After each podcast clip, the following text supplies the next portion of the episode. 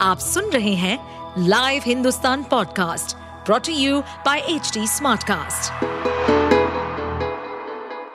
नमस्कार ये रही आज की सबसे बड़ी खबरें। आईएनडीआईए की किसे मिलेगी कमान?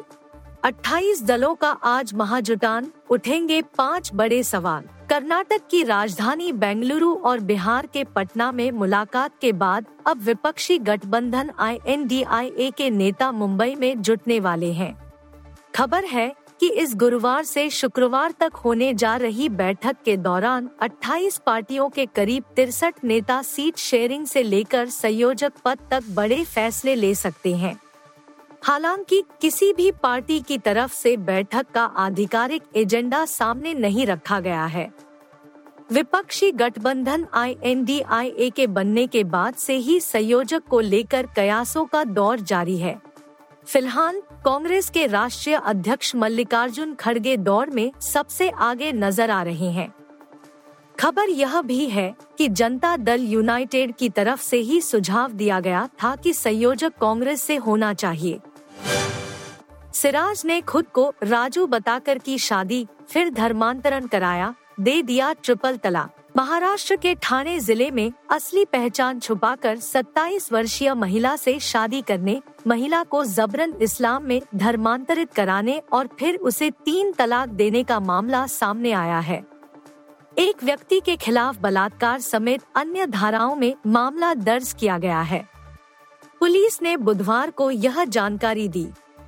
पुलिस के एक अधिकारी ने बताया कि आरोपी की पहचान भिवंडी निवासी राजू उर्फ़ सिराज कुरैशी के तौर पर हुई है और उसे अभी गिरफ़्तार नहीं किया गया है। प्राथमिकी के मुताबिक, पीड़ित महिला 2018 में अपने पति से अलग हो गई थी और खुद ही अपना और अपनी सात वर्षीय बेटी का पालन पोषण कर रही थी। महिला की 2019 में सोशल मीडिया आरोपी से दोस्ती हुई और उसने अपना नाम राजू बताया।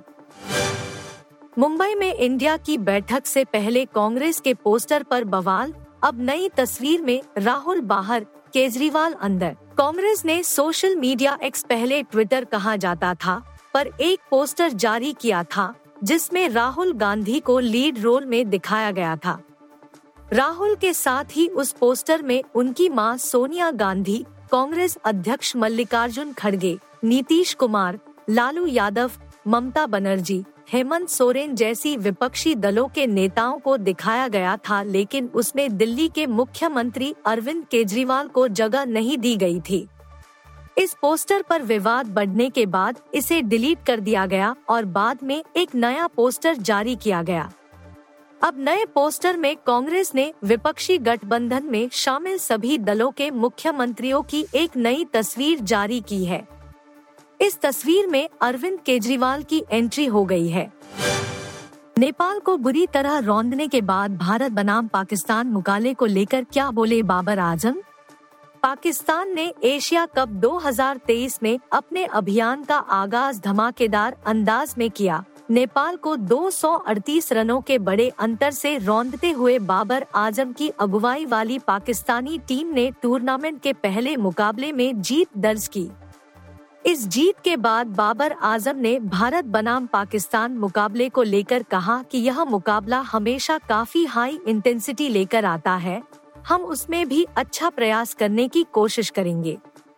बता दें कप्तान बाबर आज़म और इफ्तिखार के शतक के दम पर पाकिस्तान ने इस मैच में पहले बल्लेबाजी करते हुए नेपाल के सामने 343 रनों का विशाल लक्ष्य रखा था इस स्कोर के सामने नेपाल की पूरी टीम महज तेईस दशमलव चार ओवर में 104 रनों पर सिमट गई। बॉक्स ऑफ़िस, बीसवे दिन ओ एम जी दो ने कमाए एक दशमलव सात पाँच करोड़ रुपए जाने गदर दो का कलेक्शन कितना हुआ। 11 अगस्त को सिनेमाघरों में दो बड़ी फ़िल्में रिलीज़ हुई। एक और जहाँ सनी देओल अमीशा पटेल और उत्कर्ष शर्मा की मसाला फ़िल्म गदर दो ने दस्तक दी तो दूसरी ओर अक्षय कुमार, पंकज त्रिपाठी और Yami Gautam social message film OMG दो के साथ आए।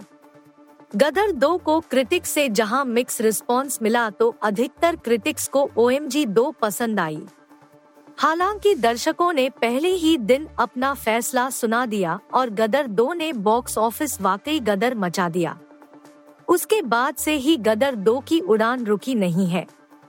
19 दिनों में अक्षय कुमार की सोशल मैसेज फ़िल्म ओएमजी ने 138.42 करोड़ का कलेक्शन किया है। आप सुन रहे थे हिंदुस्तान का डेली न्यूज़ रैप, जो एच टी स्मार्ट कास्ट की एक बीटा संस्करण का हिस्सा है। आप हमें फेसबुक ट्विटर और इंस्टाग्राम पे एट एच टी या podcasts@hindustantimes.com पर ईमेल के द्वारा सुझाव दे सकते हैं। इस पॉडकास्ट पर अपडेटेड रहने के लिए हमें फॉलो करें एट एच टी हम सारे मेजर सोशल मीडिया प्लेटफॉर्म्स पर मौजूद हैं और ऐसे पॉडकास्ट सुनने के लिए log on to www.hdsmartcast.com.